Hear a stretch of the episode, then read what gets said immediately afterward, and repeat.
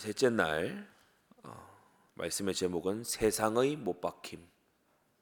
세상의 못 박힘. 방금 읽으신 말씀처럼 그리스도로 말미암아 세상이 나를 대하여 십자가에 못 박혔다라고 했습니다. 여러분 각자 각자에게 세상은 십자가에 못 박힌 것이 되기를 바랍니다. 어, 때때로 교회 안에서 특히 예, 전도하고 선교하는 어, 우리 교회 우리와 같은 그런 교회 안에서 어, 때때로 어, 어, 이 사명자가 어, 시험과 낙심에 예, 걸리는 경우가 있습니다. 사명자인데 네, 이 사명자의 시험이나 낙심은 좀 다른 차원이겠죠. 뭐 세상을 사랑해서 어, 또 어, 사람들과의 어떤 갈등 때문에 사명자는 그런 시험이나 낙심은 잘 들지 않습니다. 어, 사명자의 시험이나 낙심이라고 하는 것은 주로 전도와 사역의 대상에게 많은 사랑과 또 거기에 합쳐 기대를 걸었다가 음, 그 사람이 낙심하는 걸 보고 어, 그와 덩달아서 함께 마음이 위축되거나 낙심되는 거죠. 어, 흔히 전도 대상이 사역을 받다가 뭔가 어, 이렇게 떠나가거나 혹은 중간에 믿음에서 이탈해 버리거나 또는 중간에 돌변해서 이제 등을 돌리거나 이렇게 했을 때에 이제 마음 아픈 것을 넘어서서 사명자가 그와 같은 사역 을 중단하면서 자신이 은혜 받는 것에도 문제가 생길 만큼 뭐 이거는 이제 사명자가 아닌 경우에는 해당 사항이 없는 종류의 낙심과 시험이기도 합니다. 그런데 그런 시험과 낙심을 사명자가 겪는 경우가 덜어 있습니다. 음. 마음의 상처를 받는 거지요, 사실. 전도하다가 선교하다가 그렇게 되는 경우가 있습니다. 그것 때문에 기도도 위축이 되고 그것 때문에 말씀 읽는 것도 또 위축이 되기도 하고 어, 그런 그런 연약함이 사명자도 역시 예, 죄를 가진 사람인지라 아, 있습니다. 어, 바울은 오늘 14절에 어, 여러 다른 서신들에서 너희가 나의 멸류관이고 너희가 나의 자랑이다 이렇게 말하던 바울이 다시 한번 스스로의 마음을 또 다잡고 있는데 어, 여러 서신서들에 나와 있는 칭찬과 이런 것도 역시나 사실이고 진리에 속한 것이고 선하고 좋은 일입니다만은 여러분 그 어떤 사람도 여러분의 자랑이 아니고 오직 그리스도의 십자가만 여러분의 자랑이 되어야 됩니다. 그리스도의 십자가만 우리의 자랑이요 자부심이 돼야 돼요. 그래서 때때로 하나님은 오직 그리스도 예수만 우리가 바라보게 하시려고 사람으로 사람으로부터 좀 실망하게 하십니다. 사람에게 좀 실망하게끔 주님께서 일부러 어, 그렇게 하십니다. 그렇다면 우리가 오직 예수 그리스도의 십자가만 자랑할 것으로 삼는다면 주님께서는 어, 그런 어, 연단을 굳이 많이 하실 필요가 없겠지요. 성도 여러분, 사람으로 인하여 실망할 일이 줄어드는 어, 놀라운 지혜를 갖게 되시기를 바랍니다. 어, 지난 이틀간 우리는 십자가의 이 도를 함께 배웠습니다. 십자가 자체가 어떠한 일인가 또는 십자가에서 예수님이 뭘 이루셨는가를 이제 지나와서 그렇다면 이 예수 그리스도의 십자가는 어, 저와 여러분들에게 우리에게 대체 무슨 의미인가 어, 그 첫째가 바로 자의 못 박힘이었어요. 갈라디아 2장 20절 내가 그리스도와 함께 십자가에 못 박혔나니 그리스도와 함께라면 이제는 내가 산 것이 아니요 오직 내 안에 그리스도께서 사신 것이다. 아, 그래서 우리는 죄를 향하여 죽은 자요 의를 향하여 산 자입니다. 여러분 죄 앞에 시체처럼 되시기를 바랍니다. 우리 새벽이지만 다 같이 한번 따라 합시다. 죄 앞에 나는 죽은 자다. 죄 앞에 나는 시체다. 죄 앞에 나는 송장이다. 예, 죄 앞에 나는 시체고 송장입니다. 왜냐 성경이 그렇게 말씀하고 있기 때문이에요. 여러분 이것으로 자기 마음을 항상 단장하시기 바랍니다. 둘째는 어, 정욕의 못 박힘입니다. 때때로 어, 우리 기독 교회들 안에 보면 병 낫기를 원하는 사람들이 많이 있는 걸 보게 됩니다. 서울 수도권에 가게 되면요 대형 교회를 이룬 곳마다 신유 집회들을 막 합니다. 그래서 병원은 어찌 보면 좀 한산한데 교회에는 병자들이 넘쳐나는 어, 이런 어, 다소 아이러니한 상황이 있습니다. 저마다 십자가의 이 그리스도 때문에 그리스도의 이 십자가의 은총 때문에 교회에 나왔다기보다는 예수님 당시 때에도 헤아릴 수 없는 무리들이 예수님께 나와서 병 낫기를 구했지 않습니까? 마가의 다락방에는 120명밖에 남지 않았지만 수천 수만의 사람들이 병 낫기를 원해서 몰려들었더랬습니다. 여러분 그러나 단언하건대 암을 떼내는 것보다 정욕을 떼내는 것이 성경에 나타난 하나님의 뜻입니다. 암덩어리를 떼내는 것보다 우리에게 정욕을 떼내는 것이 정과 욕심을 떼내는 것이야말로 성경에 나타난 하나님의 뜻이고 이 땅을 넘어 영원한 나라에서 보람 있고 가치 있는 일이 될 것입니다. 만일 암이나 질병으로 인해서 여러분이 그리스도를 더 붙들게 된다면 그로 인하여 하나님이 영광 받으실 것이고 그것이 없어짐으로 인하여 여러분이 사명의 인생이 될 수 있다면 하나님이 영광 받으실 겁니다. 우리는 자든지 깨든지 그리스도가 높임 받으시기를 원합니다. 어제 말씀드린 특히 정욕을 이기는 네 가지 방법 이걸 유념하셔야 되겠어요. 우리가 말씀을 들을 때 그것을 구체화하지 않는다면 어, 우리는 그야말로 뜬구름 잡기식으로 어, 구호만 외칠 뿐이겠죠. 구체화하지 않는다면 어, 저는 어, 성전 건축의 이 설계와 여러 부분에 하나님께서 불러서 심부름하게 하셔서 이 과정들을 쭉 봤어요. 너를 택하여 전을 건축하게 하셨으니 힘써 행할지니라. 이걸요 그냥 구호로 붙잡고 있, 는다고 이 일을 해 들어갈 수 있는 게 아니에요. 구체적으로 아주 자세한 부분에서 구체적인 기도와 자세한 것의 인도를 받아야 됩니다. 여러분의 삶도 마찬가지입니다. 여러분의 인생을 건축하실 때에도 하나님의 설계도를 받아야 되고요. 예, 주님께로부터 기초 공사를 어, 이 모든 것을 주님의 내 인생을 성전을 건축하듯이 나의 인생을 건축할 때에도요 오랜 기초 공사가 있어야 됩니다. 무너지지 않을 어, 기초가 건설돼야 돼. 우리의 기초요 터는 그리스도 예수입니다. 그리고 또한 너희는 선지자와 사도들의 터 위에 지으심을 받은 자라고 했어요. 여러분 그래서 하나님의 말씀을 투철하게 마치 인생 전체를 건 계약서를 읽듯이 여러분이 투철하고 꼼꼼하게 들여다봐야 되는 거예요.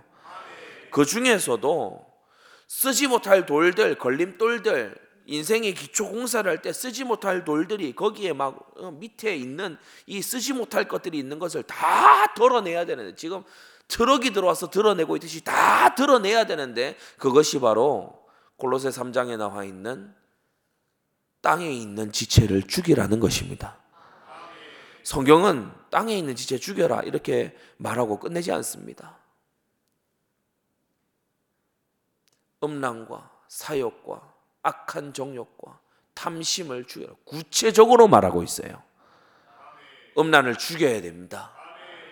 사욕, 사사롭게 욕심내는 꼼수 부리고 삥땅 치고 여보 이거 죽여야 됩니다. 악한 정욕 죽여야 되고 탐심 죽여야 될 줄로 압니다. 찾아내서 죽여야 돼요. 예, 그렇게 하기 위해서 이어지는 세 가지입니다. 이 그리스도의 마음으로 갑옷을 삼으라 복음을 말하는 거죠.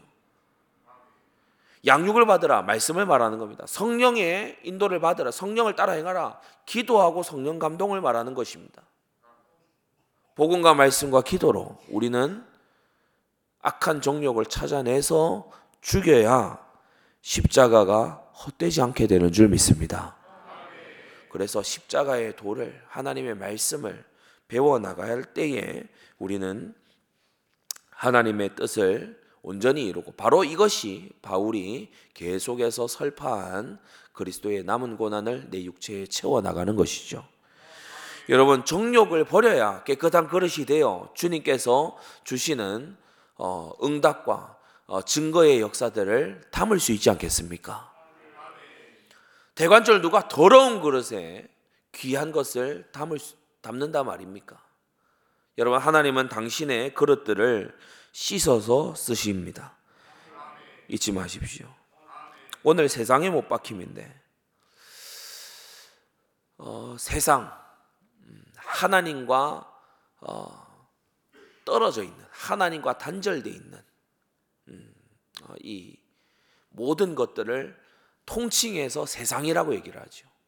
하나님과 떨어져 있고 하나님께 반역하고 하나님을 거부하고 거절하는 모든 것들 세상이라고 말합니다. 요한일서 2장 15절에 보니까 이 세상이나 세상에 있는 것들을 사랑치 말라. 아니 사랑은 감정인데 감정에다 대고 명령을 하시는 겁니까? 예, 그러합니다. 사랑하지 말라고 합니다. 불신앙으로 막 단련된 이런 이, 이 사람들이 있잖아요. 예를 들어서 불신으로 막 단련돼 가지고 어, 이 집안에 자녀가 자랐어요. 너 그 사람 사랑하면 안 돼. 난 사랑하겠다는 거예요. 내가 좋은데 왜 그러냐는 거예요. 내 감정을 터치하지 말라는 거예요. 그러니까 정욕을 이겨야 된다는 거, 자아를 죽여야 된다는 걸 이게 안 돼 있어요. 안 돼 있어요. 우리는 하나님이 사랑하지 말라는 거는 사랑 안 해야 됩니다.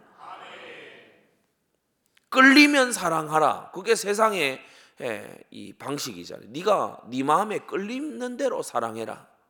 그러나 성경은 사랑해야 될 것과 사랑하지 말아야 될 것을 분명히 말씀하고 있습니다. 누구든지 세상을 사랑하면 아버지의 사랑이 그 속에 있지 아니하다라고 했어요. 세상을 사랑하면 하나님은 하나님 아버지께서는 당신의 사랑을 우리 마음에 부어 주시지 않습니다. 얼마나 얼마나 이것이 큰 일입니까? 아버지의 사랑이 하나님 아버지의 사랑이 부어져야 우리가 그 사랑으로 형제를 사랑할 거 아닙니까? 그 사랑으로 이웃을 사랑할 거 아닙니까? 근데 하나님의 사랑을 안 부어 주신대요. 언제? 세상을 사랑할 때. 누구든지라고 했어요. 어떤 직분자든지 그가 목회자든 중직자든 그가 선교사든 그가 일꾼이든 누구든지 세상을 사랑한다면 아버지의 사랑이 그 속에 있지 아니한다. 그래서 우리는 아버지의 사랑이 우리 속에 있도록 하기 위하여 세상 사랑하는 거 버려야 됩니다. 여러분 세상을 사랑하면 디모데후서 4장 10절 대마처럼 사명의 그 일선에서 이탈하게 됩니다. 대마는 이 세상을 사랑하여 나를 버리고 데살로니가로 갔다고 바울이 그렇게 말하고 있죠. 한동안의 열심으로 한동안의 의지로 하나님의 일에 쓰임 받을지 모르나 대마처럼 한동안 잠시 쓰임 받을지 모르나 끝까지 쓰임 받을 수 없습니다. 세상을 사랑한다면 세상을 부러워하고 사랑하는 것이 마음에 자리 잡고 있다면 잠시는 쓰임 받을지 모르나 결국은 그 쓰임에서 어, 이탈하고 떠나가게 된다는 거예요. 그래서 여러분 세상을 사랑하지 말아야 되는데 오늘 읽은 24절 말씀 앞부분과 뒷부분을 우리가 유념해서 보면 세상을 사랑한다는 것 지금 어, 성령의 감동으로 사도 바울이 어떠한 의미에서 세상을 사랑한다, 세상을 자랑한다 어, 이렇게 예, 쓰고 있는지를 알게 됩니다. 그래서 세 가지로 말씀을 봤는데 첫째로 세상을 자랑하고 세상을 사랑한다는 것은 무엇이냐? 첫째 12절에 나와 있죠. 어, 무릇 육체의 모양을 내려 하는 자들이 억지로 너희로 할례, 할례 받게 하면 저희가 그리스도의 십자가를 인하여 핍박을 면하려 함뿐이라. 어, 첫째는 뭐냐 하면은 핍박을 면하려 한다는 거예요. 이게 무슨 말이냐? 음, 바로 그리스도 예수의 십자가와 세상 사이에서 저울질하고 있는 상태입니다. 양다리를 걸쳐 있는 상태죠. 무릇 그리스도 예수 안에서 경건하게 살고자 하는 자는 핍박을 받으리라고 했는데 그것을 면하려고 그것을 피해 보려고 여러분 세상 안에서 우리가 살고 있다 보니까 세상의 영향을 안 받는 것이 상당히 어렵습니다. 그래서 처음에는 양보합니다. 양보해 하나 둘씩 양보해요. 그럴 수 있지. 어. 왜냐 세상의 평판이 무서워서 사람들의 평가가 무서워서 여러분 이, 이 12절에 지금 이 어, 맥락이 뭐냐 하면은 유대인들이 많이 있는 이런 지역들 아닙니까? 갈라디아 지역이 회당들도 많고 그런 지역 아닙니까? 그런데 이 예수 그리스도의 십자가와 부활을 믿는 그리스도인들은 이단 취급을 받는 거예요. 이단 취급. 사이비 종교 취급을 받는 거예요. 그래서 핍박이 있는 거예요. 로마 정부로부터도 유대교로부터도 핍박이 있는 거예요. 그것을 면하기 위해서 뭘 하냐? 십자가의 도를 가진다고 하지만 할례 받고 유대인, 유대교인처럼 그렇게 스스로 유대교인인 척 하는 거예요. 핍박 안 받으려고. 그게 세상을 사랑하고 세상을 자랑하는 것이라고 오늘 성경은 설명하고 있습니다. 그리스도의 십자가를 온전히 따르지 않고 이단 소리 듣기 싫으니까 세상으로부터 나쁜 평판 듣기 싫으니까 손해 보기 싫으니까 양보하고 타협하는 거예요. 양보하고 타협하는 거예요.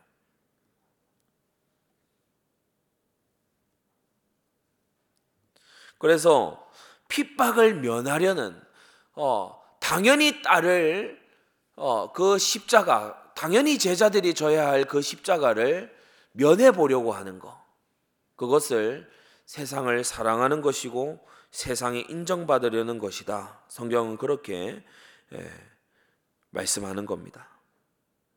성도 여러분, 우리가 당할 핍박은 당해야 됩니다. 당할 어려움은 당해야 됩니다. 주님은 제자가 되는 길이 쉽다고 간편하다고 누리기만 하면 된다고 말씀하신 적이 결코 없습니다. 아무든지 나를 따라오려거든 날마다 자기를 부인하고 자기 십자가를 지고 나를 좇을 것이니라. 예수님을 따르는 것은 넓은 길로 가는 것이 아니고 좁은 길로 가는 것입니다. 길이 좋고 협착해서 찾는 이가 적은 그 길로 가는 것입니다. 예수님을 믿는다면 제대로 믿는다면 세상은 독선적이라고 욕할 것입니다. 때때로 전도 전혀 하지 않는 그러한 타락한 교회들 사이에서 전도하는 교회 속에 있다면 이단 사이비 소리 들을 수도 있는 것입니다. 우리는 십자가의 도를 회방 어, 십자가의 도를 정욕의 기회라고 전혀 생각하지 않는데 악한 형제들로 인하여 우리가 누명 쓸 수도 있는 것입니다. 그러나 그것이 두려워서 예수님을 안 믿는 것처럼 나는 그러한 길에 서지 않은 것처럼 그렇게 스스로 할례를 받아 나는 유대교인이에요. 나는 유대교인이에요. 나는 저 나사렛 이단이 아니에요. 나는 유대교인이에요. 그것이 바로 코앞에는 평안을 줄지 모르지만 그것은 십자가의 제자도가 아닌 것입니다.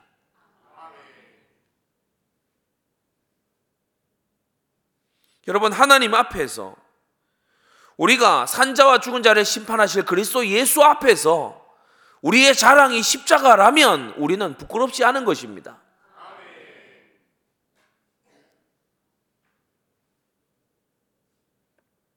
핍박을 면하려 하는 이러한 마음.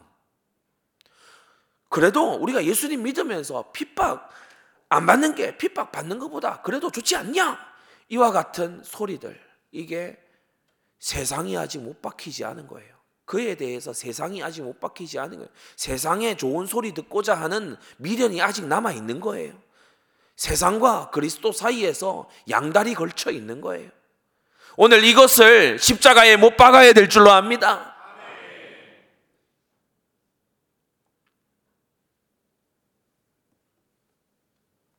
이 12절을 여러분이 잘 이해하세요. 왜 그리스도인들이 이 갈라디아 지역의 그리스도인들이 왜 막 할례 받고 막 이런 식으로 했냐? 그들이 핍박을 면하려고 그리스도인들이 그리스도인 형제들이 그 당시 모든 세계에서 당하고 있는 그 핍박에서 스스로는 빠져나가려고. 주변 사람들 믿지 아니하는 불신자들 사이에서 좋은 평판 한번 받아보려고 좋은 소리 한번 들어보려고 그리스도의 십자가를 약화시키고 그리고 별것 아닌 것으로 생각하고 어, 그렇게 세상과 타협했다는 것입니다.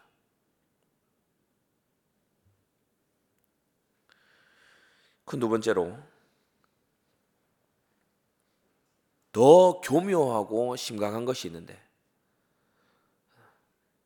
그것은 바로 13절 할례 받은 저희라도 스스로 율법은 지키지 아니하고 너희로 할례 받게 하려 하는 것은 너희의 육체로 자랑하려 함이니라라고 했어요. 너희의 육체로 자랑하려 함이니라. 다시 다시 말해서 다른 이의 육체로 자랑하려는 것이에요. 다른 이의 다른 이로 자랑하려는 것이에요.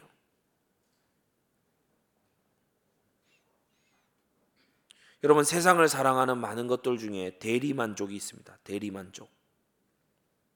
스스로는 순종하지 않아요. 다른 사람을 보면서 대리 만족을 얻어요. 다른 사람을 보면서 대리 만족을 얻어요.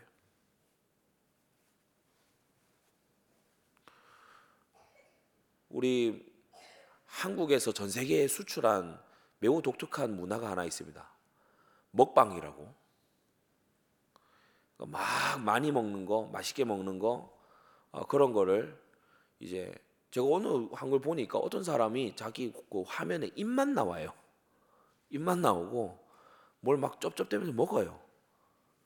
근데 그 유튜브에 입만 나오고 음식만 먹는데 뭐 구독자가 수백만 명입니다.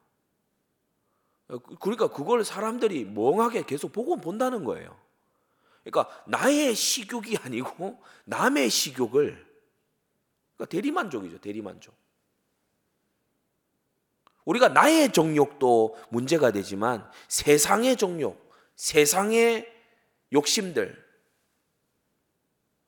대리만족하려는 거예요. 여러분 이게 사실 오늘 이게 굉장히 중요한 부분인데 이 큰 두 번째 이, 이게 중요한 부분인데 여러분 대리 만족이라고 하는 게 대속 대 대속은 대리 속죄거든요. 복음의 핵심에 대속이 있지 않습니까? 그리스도께서 우리를 대신해서 속죄해 주신 거. 여러분 이게 대리 만족이 되고 끝나면 안 되잖아요.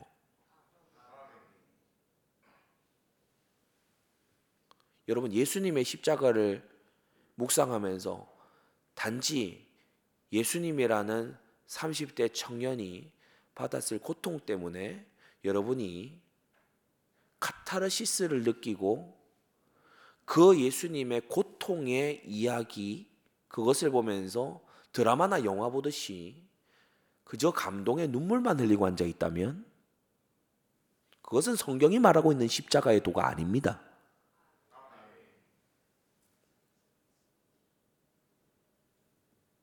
비극적인 주인공이 있는 드라마를 보고 있는 게 아니라는 거예요.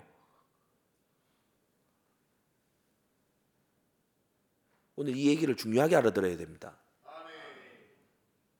십자가는 대속의 도지 대리만족의 도가 아닙니다.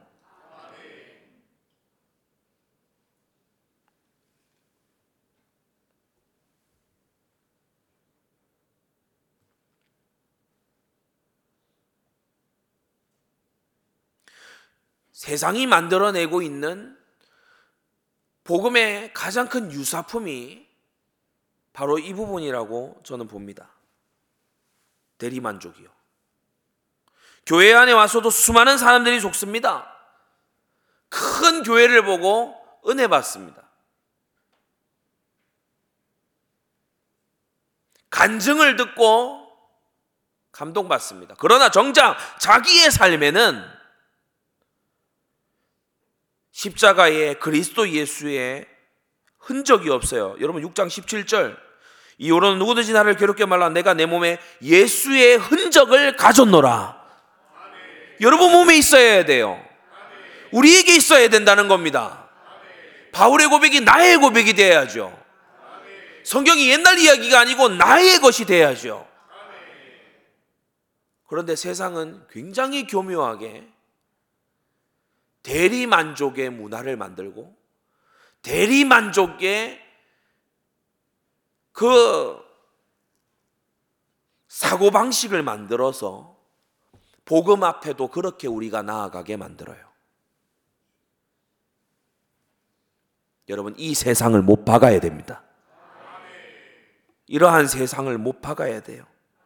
겉모습과 외적인 성과에 집착하는 이러한 너희 육체로 자랑하려고 하는. 그런데 실제는 13절 스스로는 율법을 지키지 아니하면서 나는 순종 안 하면서 남의 순종을 보고 만족 얻으려고 하는. 나는 십자가에 못 박지 않으면서 무언가 희생적이고 헌신적으로 사는 사람을 보고 내 마음에 감동이 있을 때 내가 대단히 은혜 받았다.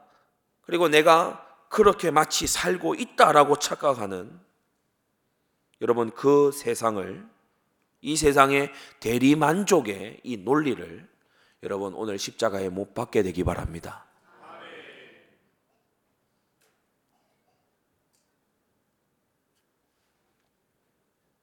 여러분 할례는 마음에 해야죠.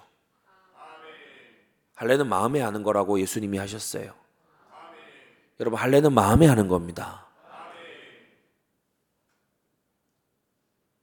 그게 15절이잖아요.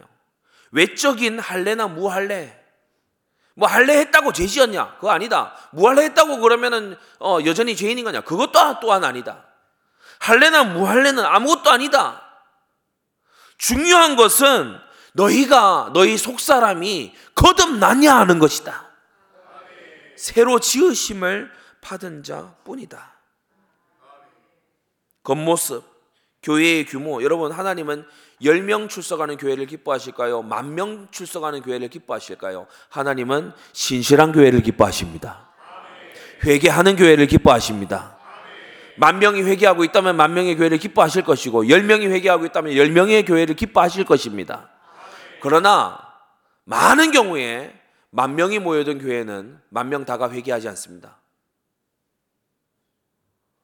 죄인들이 늘어날수록 죄도 같이 늘어나기 때문에 그래서 우리는 교회가 성장하고 저 자신도 그러하지만 여러분 교회가 성장하고 교회가 확장될수록 경각심이 더 커지는 거예요. 여러분은 지금 아마 이 말씀에 아멘 소리 하는 거에 여러분도 스스로 아멘 했다고 착각하고 있을 겁니다. 여러분 아멘 안 한 사람 지금 안 하잖아요. 그렇지 않습니까? 찬양대가 멋들어지게 찬양할 때 여러분은 내가 찬양했다고 착각할 수도 있습니다. 여러분은 찬양 안 했잖아요.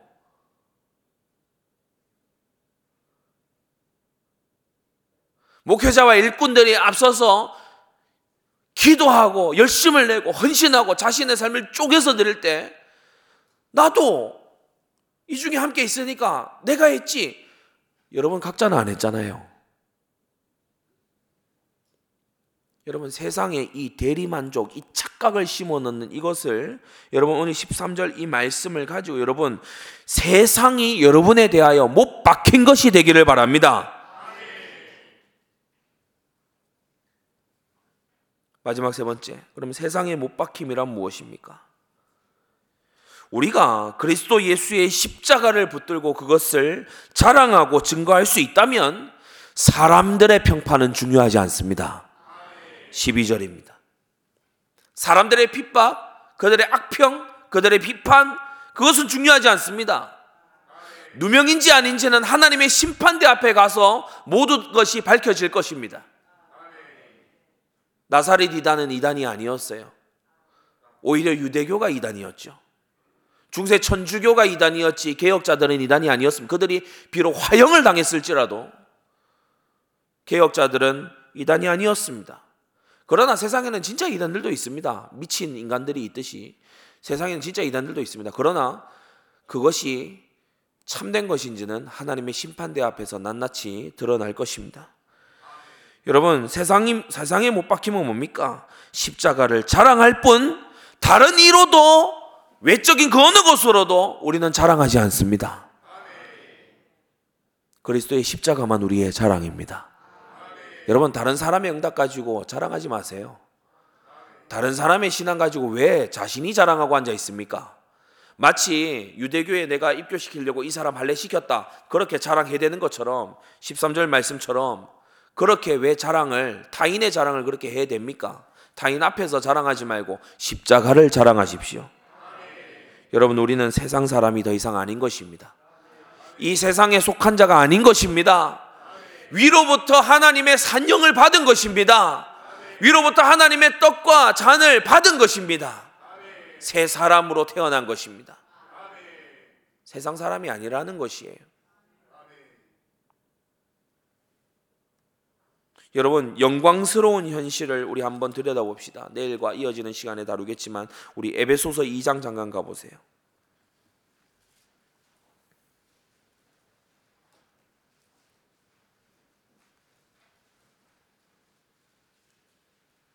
에베소서 2장 너무 어, 보화 같은 말씀들이 많이 박혀 있지만 우리가 5절 6절을 한번 보겠습니다. 5절 6절. 에베소 2장 5절 6절. 허물로 죽은 우리를 허물로 죽은 우리를 그죠? 우리는 죽은 허물로 죽은 우리를 그리스도와 함께 살리셨고 너희가 은혜로 구원을 얻은 것이라 또 함께 일으키사 그리스도 예수 안에서 함께 하늘에 앉힐 것이니가 아니고 이미 앉히셨으니 우리의 현실은 하늘에 있습니다.